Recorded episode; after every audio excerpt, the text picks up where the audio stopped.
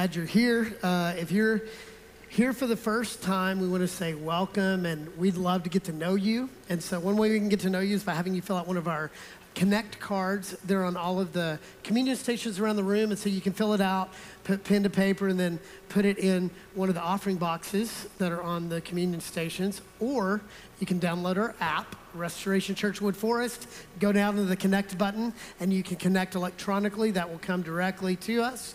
Or you can take out your phone right now, uh, open up your camera, hit that QR code in front of you that says connect, and you can connect with us in that way. Uh, we're trying to make it as easy for you as possible because we want to get to know you. We want to invite you to be a part of our family. There's so many cool things going on at Restoration, and we would love for you to be a part of it. And so, um, man, just give us a little bit of information. We will get information back to you in the form of a newsletter, a phone call, just simply to say, hey, join us. We'd love for you to be a part of what God's doing at Restoration. Um, guys, if you were a part of the men's advance last weekend, what a great time we had. If you weren't able to be there, one of the things that we are initiating moving into this next season is a men's Bible study Thursday mornings at 6:30 a.m. starting March 25th. It will be a six-week series, and so we will go starting March 25th. We will go through the end of April six weeks, uh, 33. Um, uh, it's, a, it's a study of authentic manhood. And so you can register to be a part online. You can, you can go through our events QR code and register. We've got 55 men signed up so far. We're cutting off at 100. And so that means that there are a little more than 40 spots left, uh, but we're capping it at 100 because we really, uh, it's, it's kind of large group and small group. Uh, and so there will be some small group around tables in the lobby and that's really all the room that we have. And so I uh, would encourage you to sign up. Uh, if we fill up and you're still wanting in, uh, we'll create a waiting list and, and maybe we'll create some more space. But for now, uh, I, am kind of expecting those will be gone by the end of the morning. And so don't miss the opportunity to sign up. It's going to be an incredible time. All right, so Revelation chapter 8, uh, we've uh, taken uh, about a three week hiatus from Revelation. It feels like we haven't been here in a while. And so we're in Revelation 8. And so I just want to real quickly review for those of you that uh, you haven't been here long. I want to kind of bring you up to speed, but I want to encourage you if this is new to you, uh, Revelation is like uh, kind of a little bit mind blowing. Uh, here's what it's not it's not a cosmic cheat code to the end of the world, okay? So if you're kind of hoping that you're going to get dates and times when it's going to happen so that you can settle in, uh, that's not what it's about. Uh, the book of Revelation is about Jesus, it is about an all powerful, almighty king that is coming back to take back what is his. That's the book of Revelation in a nutshell.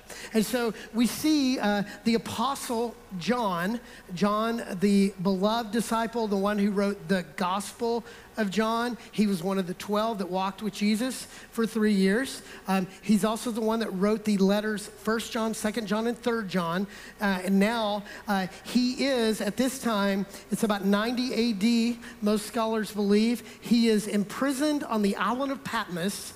Uh, so he is living in exile. He's probably the last living apostle. All the rest of them have died horrible martyrs' death. And here he is. He's living uh, there. And it says that on the Lord's day, he was in worship. It says that he's worshiping, and as he's worshiping, it says that someone comes to him like the, with a voice like the sound of a trumpet, and we'll see trumpets today in chapter 8. But what does a trumpet sound like when it comes to you? It's loud, it's jarring. And so uh, I think what he's trying to communicate is when this person came to him, it immediately, he leaned forward and he discovers that it's Jesus but it's not his buddy Jesus that he hung out with for three years. It's this huge, big, new vision of Jesus who now, you know, uh, you can read the account in chapter one. He is a bigger Jesus. And he comes to him and says, Hey, I've got some things that I want to say to you, but primarily I'm writing these letters to these seven churches, these seven influential churches. I want you to write it down and get them to them. So, right off the bat, we find out that when Jesus wants to get the word out, who does he go to? The local church. The local church is still the hope of the world. You know, it's pretty tarnished, and in today's culture, if you're if you're following Jesus and going to church, you're you're you're probably not too in vogue, right? Uh, because the culture would say that the church is archaic, that the church is out of touch, and that's really more about us than it is about Jesus, by the way, right? Jesus says that the church is the hope of the world. In fact, he says, listen, remember Ephesians 2:10, I've created you with purpose, and when you join me, I'm going to activate your purpose and we're going to change the world together. And so that means that the church, us as a conglomerate, is, is a representative of a group of people, all with our gifts coming together to change the world.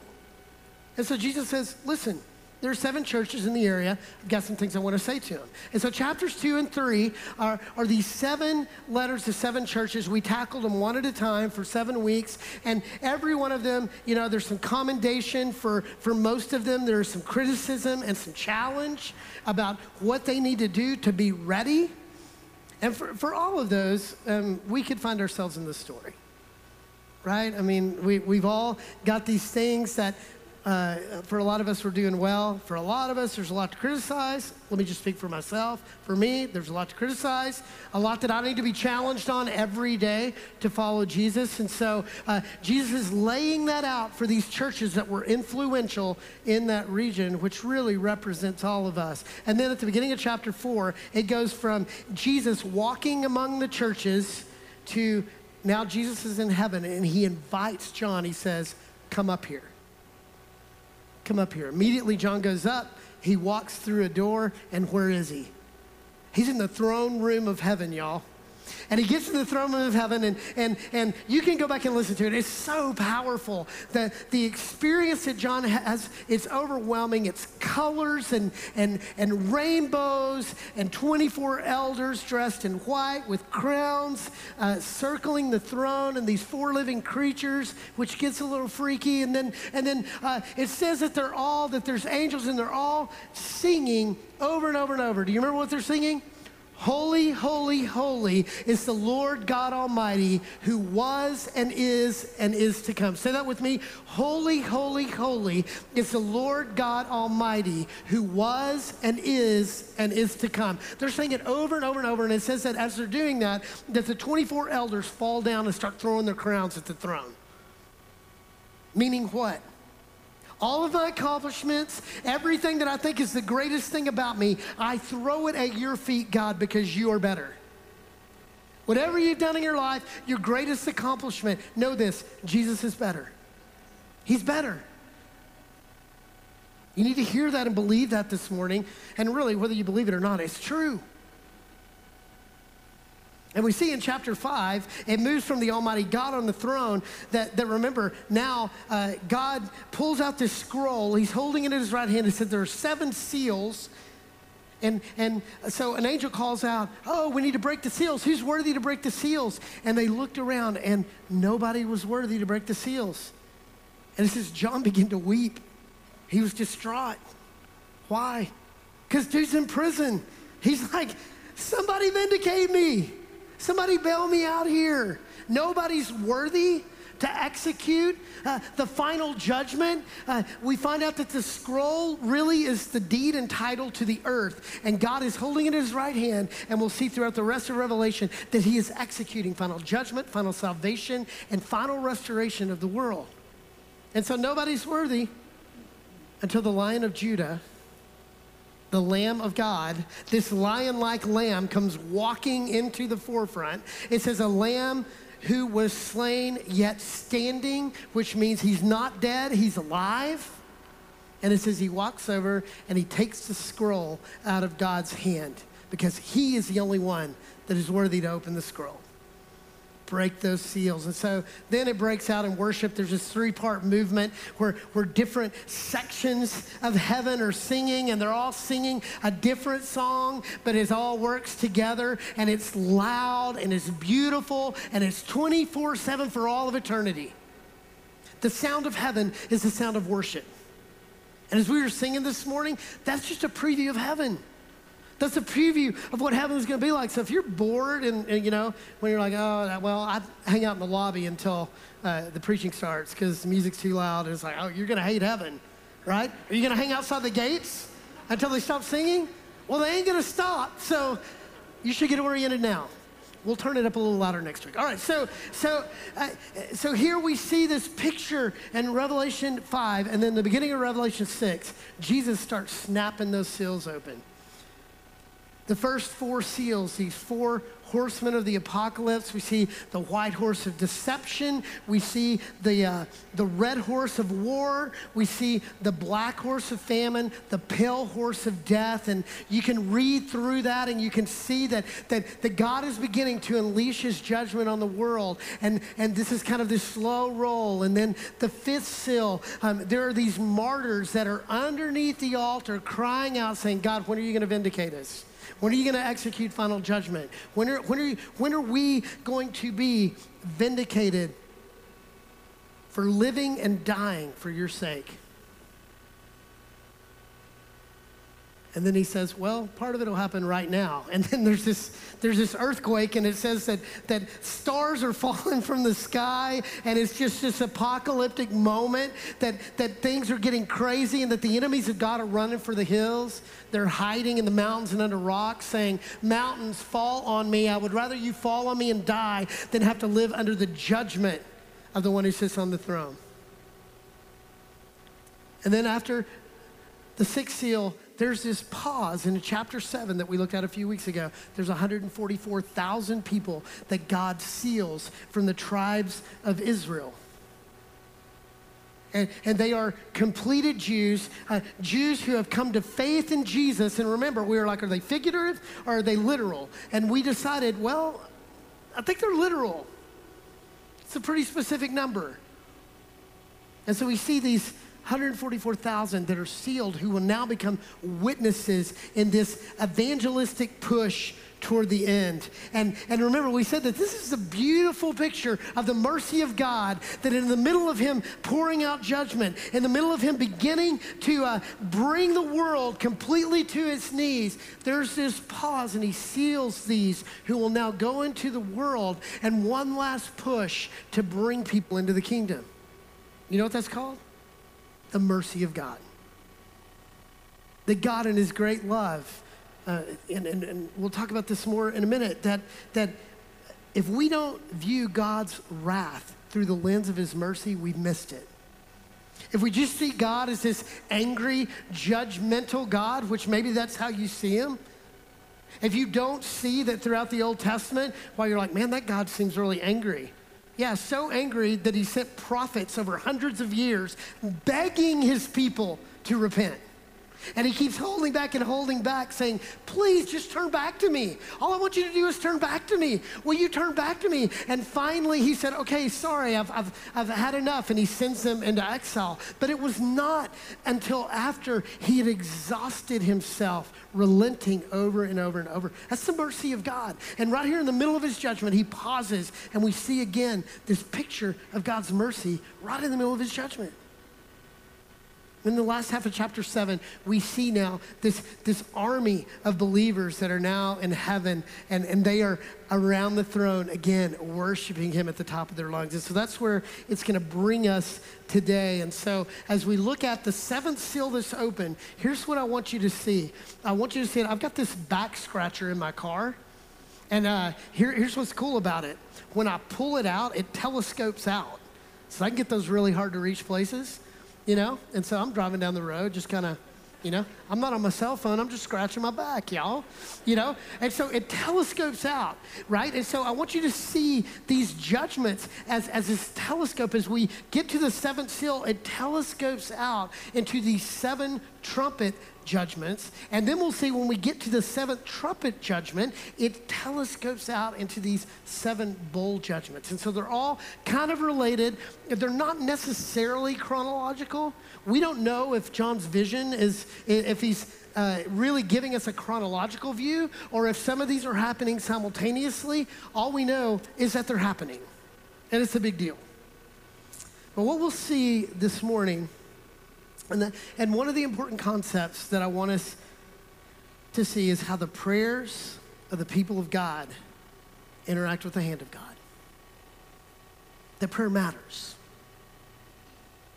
Prayer matters. Say that with me. Prayer Now say it like you believe it. Prayer matters. Prayer matters. In fact, Oswald Chambers says that prayer does not fit us for the greater work. Prayer is the greater work. Prayer is the greater work. And here's the deal if we really believe that, why don't we pray more? Like, think about God has given you this tool that's talked about all throughout the Bible. Jesus believed in prayer so much that he spends part of the Sermon on the Mount in, in Matthew chapter 6 on it. And, and really, Matthew 5 through 7 is how to live in the kingdom of God. And it's his sermon saying, if you want to live in power in the kingdom of God, here's how you do it. And in Matthew chapter 6, he said, by the way, here's how you pray. And right before he says, here's how you pray, he says, listen, when you pray, go into your closet and pray in secret. Get into the secret place and communicate with me. He clearly thinks it's important. But one person said this prayer releases the grip of Satan's power, prayerlessness increases it. So, a lot of you, and let me just put myself in that category, that if I'm experiencing like what I would call an attack of the enemy, or there's something on my life, a thing that I've been trying to get rid of that I keep trying over and over again to free myself of an addiction or an old habit or whatever. And maybe you can relate to it. Maybe you've been doing something and you keep going back to the same place over and over again, right? Have you experienced that? You're trying to break a cycle in your life, and so, but you live in so much shame on the backside of it. Oh, I'm better than that. Mm. And then you make a vow I'll never do that again, which is literally daring the enemy to go, Really? Okay.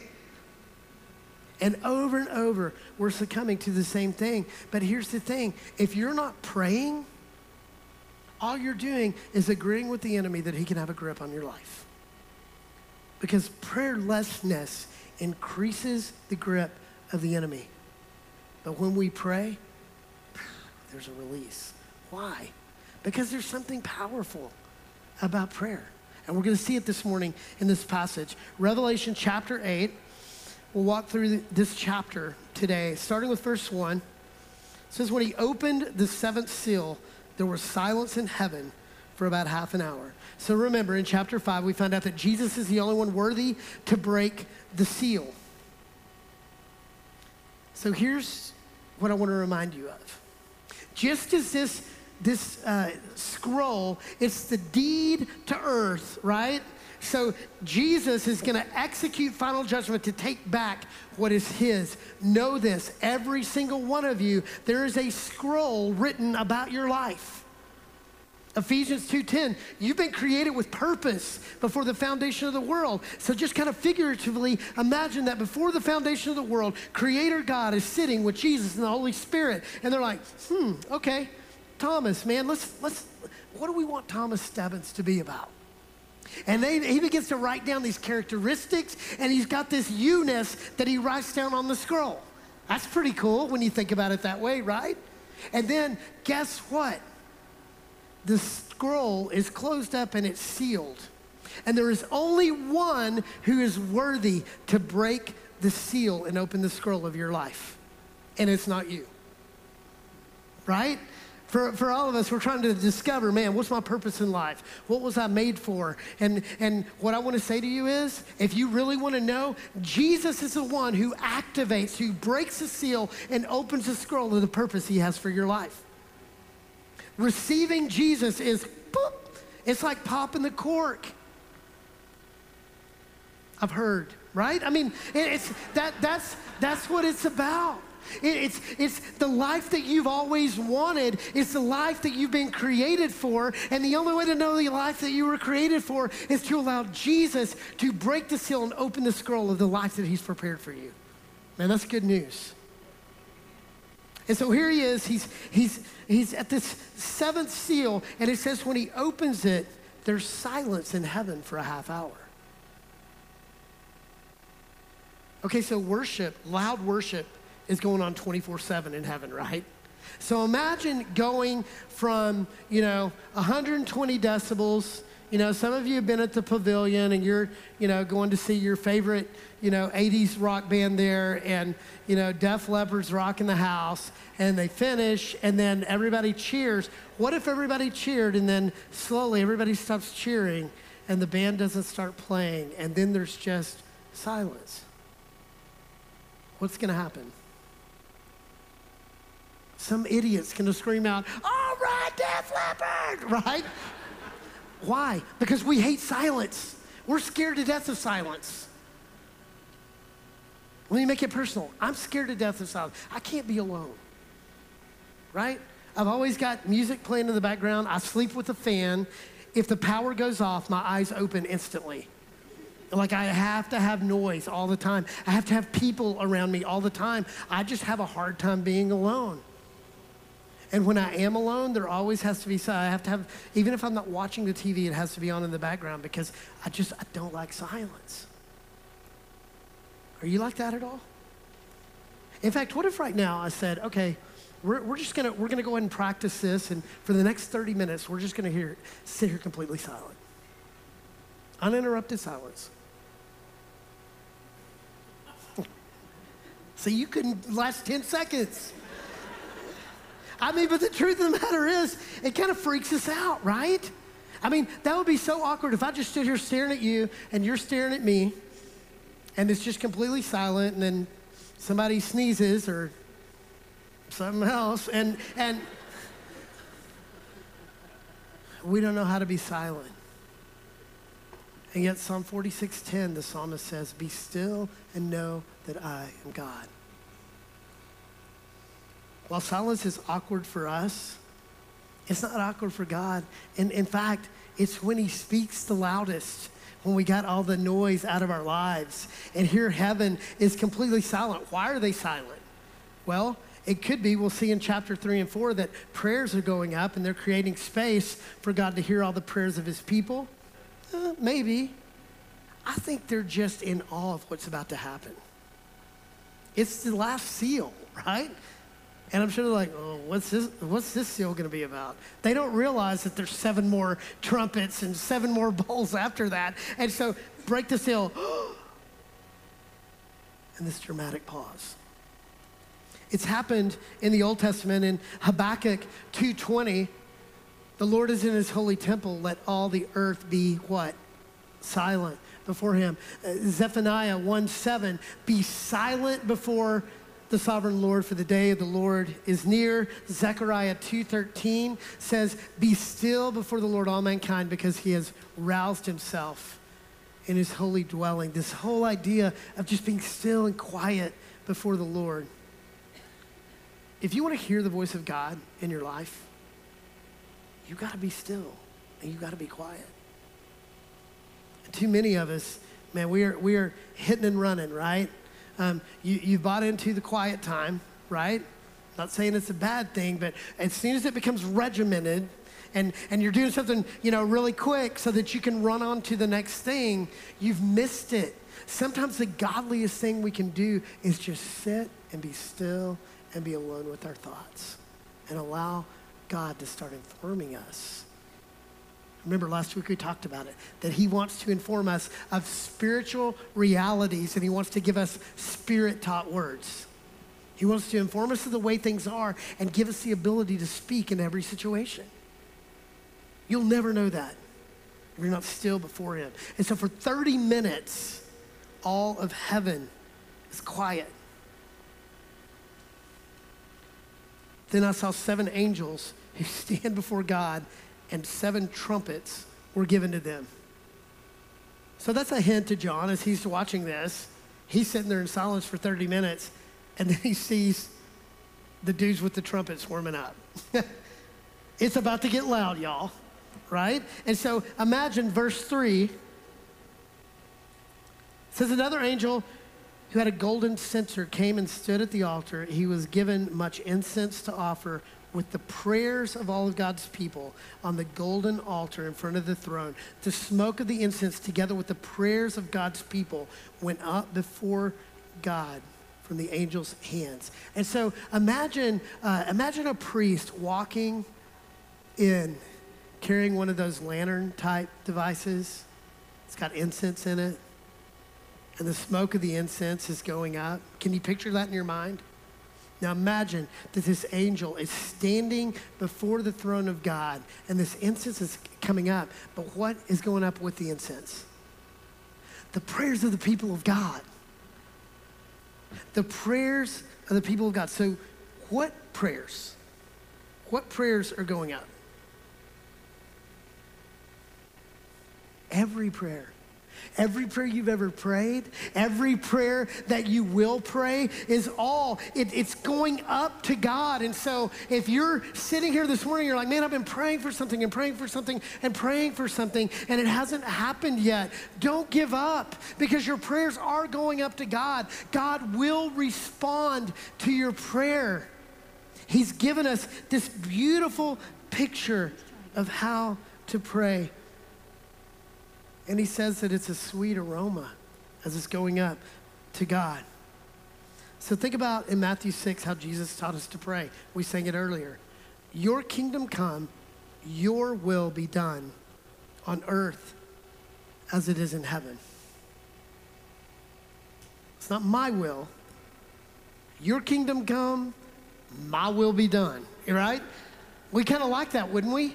Hey, God, I want your kingdom to come and make my life better. I want your kingdom to come and accomplish my purposes. Isn't that how we pray? Like, think about the way that you currently pray. You currently have an agenda. You've got things that you want God to do for you. And so you're constantly praying your will that you want God to accomplish.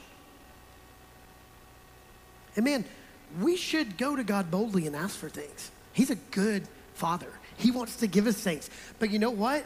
Here would be another way to pray. What if your number one prayer is asking God what's on his heart? God, how do you want me to pray today? What's on your mind? What do you want me to know about my day today? What is it that you want me to be thinking about? What do you want me to be about? Who is it that you want me to talk to today? What would it be like if your prayer turned more into asking God questions than it was about you asking Him for stuff? Asking Him to fix your problem. Our prayer goes up and His kingdom comes down. Prayers go up, kingdom comes down. So yesterday we were uh, we were here at 6:30 um, we, we did an all call for the men of restoration to come and pray, and there were 30 men here, and uh, we prayed from uh, we prayed and worshiped from 6:30 to a little after 7:30, and uh, there was a friend that came. Uh, he was at Men's Advance, Men's Advance last week, and uh, when he got the text for uh, prayer to come and pray, uh, he chronicled this on Facebook later in the day, and it was, it was a really moving testimony. But it started with I got a text from my church to come and pray, and I've been to these men's prayer gatherings before, and really they're just breakfast. they're, they're, they're a chance to get breakfast tacos and to sit around and talk about how horrible our career's going and how we wish our marriage was better. And it turns out to be kind of a, a gripe session. And then there's a token prayer before we leave. And so he said, I walked in and I opened the door and the lobby was dark. And he thought, oh, they must be eating in the worship center. And so he said, that's a little weird, but whatever. And he came in the door and he said, there were about 30 men sitting up front. It was a little bit quiet. There's some music playing. And so he, he came in and sat down and he's like, huh, wonder what this is about prayer, you know? And so uh, when we started, we, we had a couple of uh, songs that we sang along with on YouTube, and we said we're just going to worship for a while. And so every Monday, that's what we do as a staff. We've got some YouTube uh, worship, which is incredible. And so we cranked it up, it's loud. And I'm standing kind of behind these guys, just kind of wanted to catch a feel for what's going on in the room. And man, people were singing at the top of their lungs, hands raised. It was really, really powerful. And, and so people were going for it and uh, a couple of songs. And so then I came up and I said, okay, we're going to pray. Um, and here's what I want you to do I just want you to bow your head and I want you to um, ask God what's on his heart today. What's on his heart? Well, as he's telling this story on Facebook, he said, I was so taken back by that because I'm just like, I don't ever pray like that. I've got things that I want to accomplish. And so for me to pray, God, what's on your heart, just felt really weird. And so he said, I started asking God, what's on your heart? And all of a sudden, he just tears up and he said, I just saw my face. And I was like, what? He said, no, God asked what's on your heart. And he said, God said back to me, you're on my heart. You're on my heart. And he was so pleased that he was here at 6.30 in the morning. You know, hey, you're here. And, and, and so over the next few minutes, as, as people were just quiet, I said, okay, begin to pray what God's heart is. What has God placed on your heart to pray for? And so, all over the room, there are men praying for different things, praying for families, praying for, for uh, relationships with their kids. And it was just this beautiful thing that we started with asking God what was on His heart, and He set the agenda for our prayer time. And it was so, so cool to see what God was doing. So, I left this prayer meeting, and I, I was pretty filled up. It was awesome. And uh, uh, a guy called me on Thursday who had some questions about what it meant to follow God. He didn't really understand. I don't understand what it means. And I had a feeling when I talked to him on the phone, I just said, hey, why don't you come see me on Saturday? And I just had a feeling that he was going to walk into the kingdom. And we walked into my office, we sat down, and within uh, less than 10 minutes, you could just feel the spirit in the room. He's crying and saying, That's what I want. And, and I had the opportunity to walk him into the kingdom. But here's what I know that was not me. There's been a lot of people that have been praying for him for a long time. It's the prayers that are going up, and in that moment, the kingdom came down. And so here's the thought all of these prayers are going up to God. Some of them are selfless prayers, some of them are probably selfish prayers, but they're all going up to God. And it's this beautiful, sweet aroma because God is looking and going, man, my people are praying. It's so, so good. One man put it this way he says, prayer is not getting man's will done in heaven, but getting God's will done on earth. It's not overcoming God's reluctance, but laying hold of God's willingness. God's not reluctant to speak to you, He's not reluctant to bless you. But it all starts with being someone who is willing to interrupt your life, get at His feet, be still, and ask Him questions. Psalm 27 says, I want to gaze at the beauty of God and inquire of Him in His temple. I want to gaze on God's beauty and ask Him questions. That's prayer. Okay, so look what happens as a result. This is what happens next. Then the angel took the censer, filled it with fire from the altar, and hurled it onto the earth. And there came peals of thunder, rumblings, flashes of lightning, and an earthquake. So the prayers of the people of God go up, and the next thing that happens is an angel takes that censer and fastballs it to the earth, and it says the whole earth begins to shake. What does that tell you and me? Our prayers are powerful. That God receives all of those prayers and he says, Go, and the earth shakes. James 5:16, the prayer of the righteous man is powerful and effective. So some of us go, oh, that clause, a righteous man, right? That's not me. Well, who told you that? In Jesus, you've been made righteous. So if you are living below the righteousness of God as a follower of Jesus, that's on you because you've been made righteous because of Jesus, not your goodness, but the goodness of Jesus in you. And it says the prayers of the righteous, of the chosen by God, is powerful. In fact, you know what your prayers do? They shake the earth. When's the last time you experienced an earth shaking as a result of your prayer? See, the biggest indictment on the church it's not that we're not experiencing earth shaking prayer, it's that we're not praying. If you're being honest, when's the last time you prayed beyond this quick, you know, 30 second prayer after you read your 30 second devotion and you spend a total of, you know, 60 to 90 seconds with God saying, you know, bless my day and you're out? What would it be like to say, God, I want to see the earth shake? So show me what's on your heart. Show me how to pray because I want to experience that earth shaking prayer. I want to experience Acts chapter 4. Remember in Acts chapter 3, Peter and John, they heal this beggar by the gates in Jerusalem when they're just going along on their way to the temple to worship. And they, they heal him and he's up running around. Look, I can walk. And, and, and the religious people get mad and they bring uh, Peter and John before the court. They beat them and they say, Stop talking about Jesus. And what they say? Do whatever you want to me. I'm not going to stop talking about what I've seen and heard. A little bold. So they beat him a little more. They release them, and they go back to their people who were praying for them. They knock on the door, and the people open the door, and they're shocked that it's Peter and John. So they're praying for them, but they're shocked when God answers. And so they show up and they start praying. And, and here's what they prayed God, um, now that we're safe, please protect us so that that never happens again. Is that what they prayed? No. All of this, I pray for a hedge of protection. I mean, we're praying for protection all the time because we're living in so much fear, right? Protect us, protect us, protect us. You know what they were praying? Make us more bold. They said, consider their threats and make us more bold.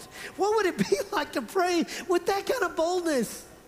I've just been beaten within an inch of my life. God, made me more bold. Don't let me shrink back. I want to change the world. And as they were praying that prayer, what happened? The earth shook, literally. Do you want to see the earth shake? Start praying bold prayers. Start believing in a big God. And it says here in Revelation chapter 8 that the prayers went up and the kingdom came down and it shook the earth. Woo! That's what I want in my life. I want a lot of earth shaking experiences. Don't you? I mean, come on, if you're being honest, isn't that what you want in this thing that you call Christianity? Wouldn't you love to think that it's more than just showing up for church a couple of times a month so you can check the box? What if it were a Monday through Sunday experience? That every day you were in the secret place, and not only is He transforming you, but He's giving you new wine and new power and you're in such close communication with Him that it's not just a quick prayer to begin your day, that you're in such communion with Him that it lasts all day long and you're in this conversation with Him. And He's opening your eyes to, hey, pray with this guy right now. Hey, uh, you, should, you should go over and talk to this person right now. I, I was telling somebody recently that, um, you know, uh, when, when we're praying in a group, I'm always praying with my eyes open because I'm always looking to see what's going on in the room. What do you think the number one thing that we can pay attention to when we're praying in a room? What's the number one sign that somebody's got something going on? Tears. When people are crying, when we're praying and people are crying, that's a great sign that, hey, I should probably press into that. Not, uh, they're probably upset, I don't want to bother them.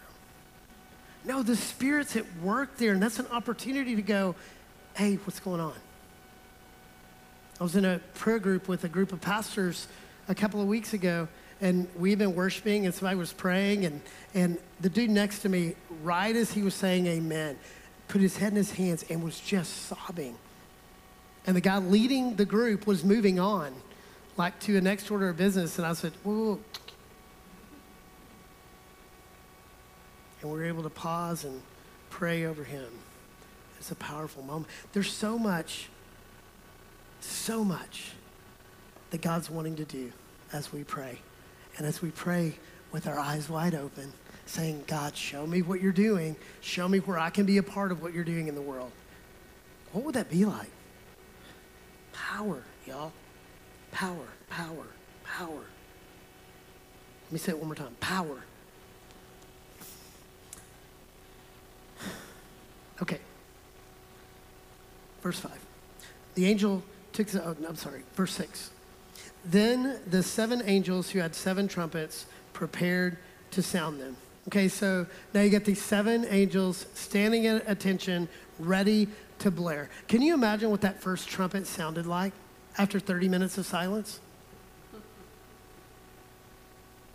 Deafening. Deafening. Verse 7 First angel sounded his trumpet, and there came hail and fire mixed with blood, and it was hurled down to the earth. A third of the earth was burned up, a third of the trees were burned up, and all the green grass was burned up. So um, it, it, it says that hail. Now, if you grew up and you heard, has anybody ever heard the phrase, he was preaching hellfire and brimstone? It's actually hail, fire, and brimstone, all right?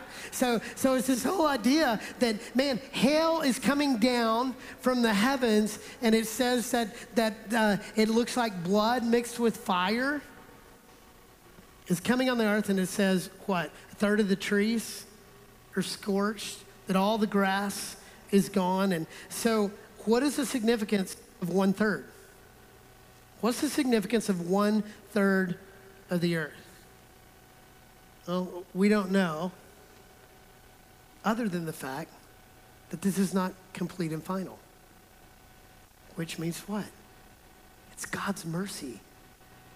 It's God's mercy. Again, while he is executing this judgment and he's in the process of finally judging the world, only a third of the stuff burns up. Third is mentioned 13 times in Revelation 8. A third of the earth does this, a third of the earth does that, a third, a third, a third. But what that means, so if you're a pessimist, you're like, oh my gosh, the end is coming. If you're, a, if you're an optimist, you're like, hey, two thirds is left. right? That means he's not done yet. And then the question is, am I in the one third or the two third? I'm not sure. if you're still left, you need to make a decision quickly. All right? So, so here we are. Man, this is a picture of the mercy of God. He's not done. He's still holding back. As long as there is breath in your lungs, there's still an opportunity to turn to God. That's His mercy. By the way, that's for you. As long as there's breath in your lungs, there's still time. Verse 8 The second angel sounded his trumpet. Something like a huge mountain was ablaze and thrown into the sea. A third of the sea turned into blood. A third of the living creatures in the sea died. A third of the ships were destroyed. So, what we see is there's a lot of allusion back to the plagues in Egypt when the Israelites were enslaved. And so uh, this is an allusion to the first Egyptian plague when the uh, water was turned into blood. And so, what's the significance of that? Here's the significance of it. The same God that rescued the, the children of Israel is the same God that is executing final judgment over here and everything in between. And so I love that uh, we've seen it throughout the book of Revelation that we can see the old and we can see the fruition of it over here and everything in between on this timeline is God is still God and he's still moving. And there's a familiarity about it. So remember, the original readers, the original hearers would go, oh, that's like our ancestors when that happened. That makes sense to me. And again, a third of the sea creatures die. What is that? Part but not whole. Verse 10. Third angel sounded like sounded his trumpet, and a great star blazing like a torch fell from the sky on a third of the rivers and on springs of water. The name of the star was wormwood. A third of the waters turned bitter. Many people died from the waters that had become bitter. So, again, this whole idea, I don't know what that is that fall from the sky. It sounds like a comet, but it says it's called wormwood. So, a bitter substance hits the water supply and makes it undrinkable. And it, here's what's interesting again, it's kind of an allusion to that first plague where the water was undrinkable. But here's what's interesting it's a reversal of what happens in Exodus 15. In Exodus 15, he took undrinkable water and made it drinkable. And now he's taking drinkable water and making it undrinkable. He's providing for his children, and now he is killing off his enemies. Verse 12. The fourth angel sounded his trumpet. A third of the sun was struck, a third of the moon, a third of the stars, so that a third of them turned dark, a third of the day was with light, without light, and also a third of the night. He blots out the light. So it's interesting that he says, you know, a third of the day was dark, but then he says a third of the night was dark. What do we know about night? It's dark. And now it's not just dark, it's really dark. It's pitch black.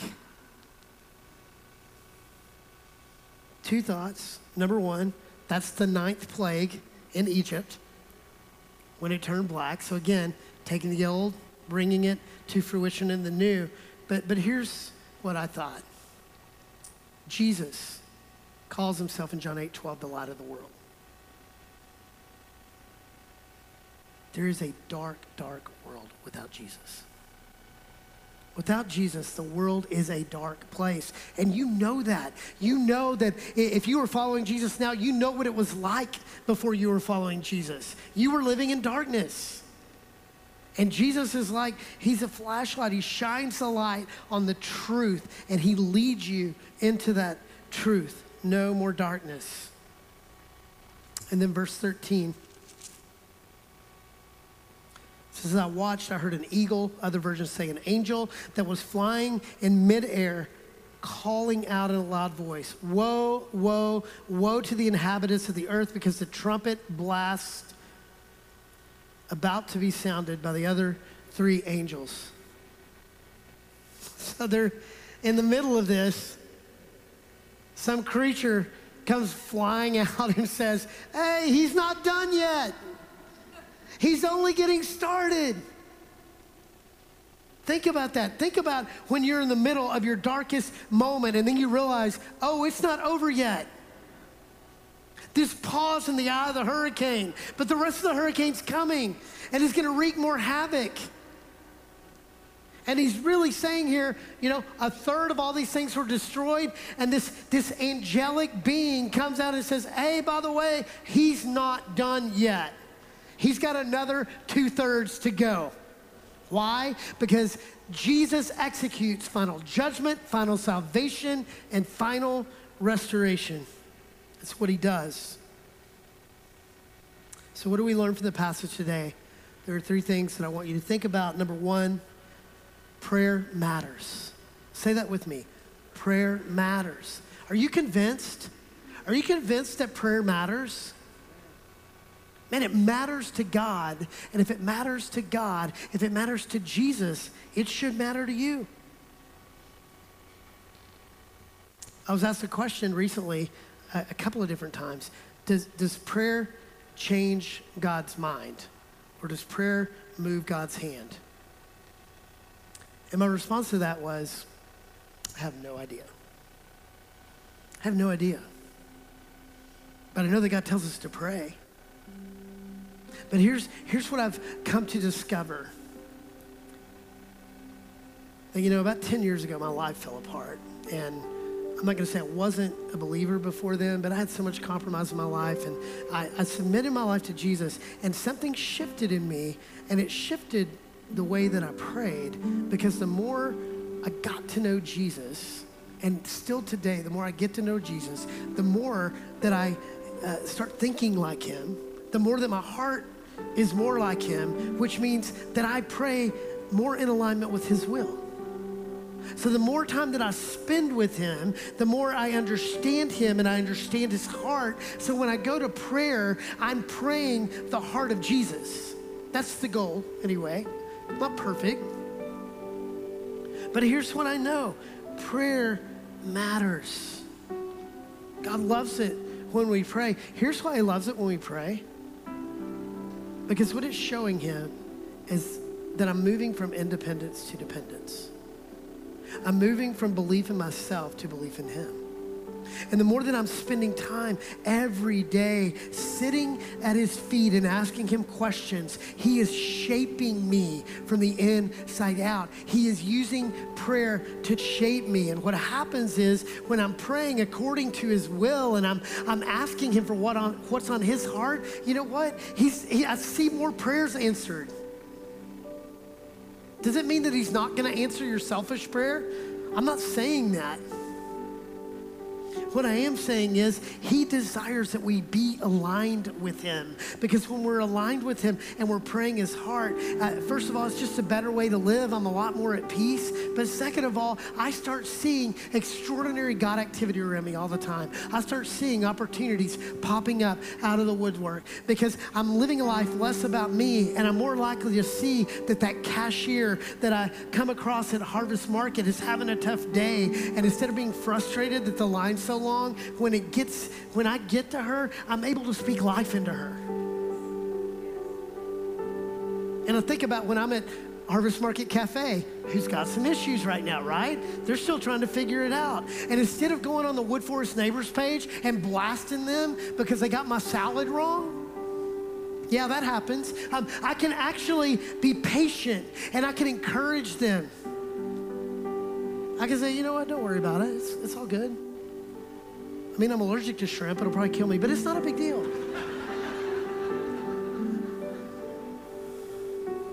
the more that I'm in the presence of Jesus, what I find is it matters. Because prayer's not about me. It's about God using prayer to change me, to change my heart and align it with His. Number two, prayer moves God to judge and vindicate his people. Here's the thing, man, God has always been about vindicating his people. So if you're waiting for that vindication, keep waiting because you will be vindicated at some point. This says it, right? There's a day when all wrongs will be made right, but you've got to be patient and not take matters into your own hands. He loves it when we are in line with who He is and we allow Him to be the judge, we allow Him to be the vindicator. And we practice Exodus 14 14 when we say, hey, let's just stand back and see what God's going to do and watch Him part the Red Sea right in front of us. He will vindicate you in His timing. In His timing, He makes all things right. Number three, God's mercy is always on full display. So here's the beautiful thing like, you know, if this is the Super Bowl, he's already given you the playbook in advance. And in fact, in fact, he's given the opponent his playbook, right? I mean, it's no secret what God's going to do. It's right here. And so his mercy is on full display because he's saying to you, hey, listen, you have rejected me over and over and over again. You're really religious, you show up, but if you're being honest, you have zero interest in this whole thing. And he's like, I'm telling you what the end is going to look like way in advance. That's God's mercy on display. If we are going into spiritual battle, He's given the playbook in advance. We win. God's mercy is always fully on display. And know that because you're living and breathing, He has withheld final judgment on you.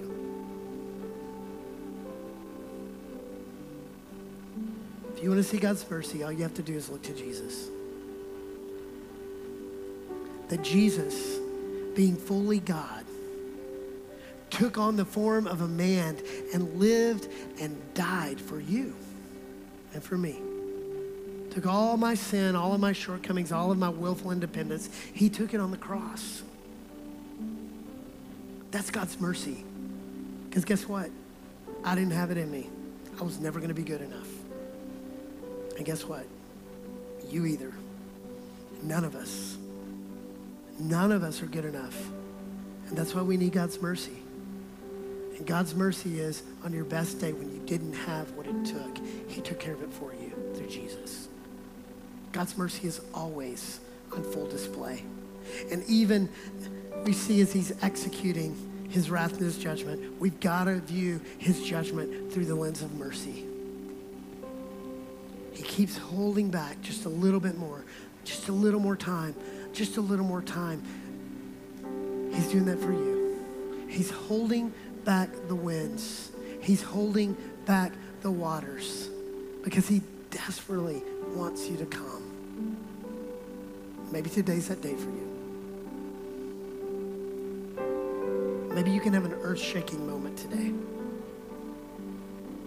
Let's pray.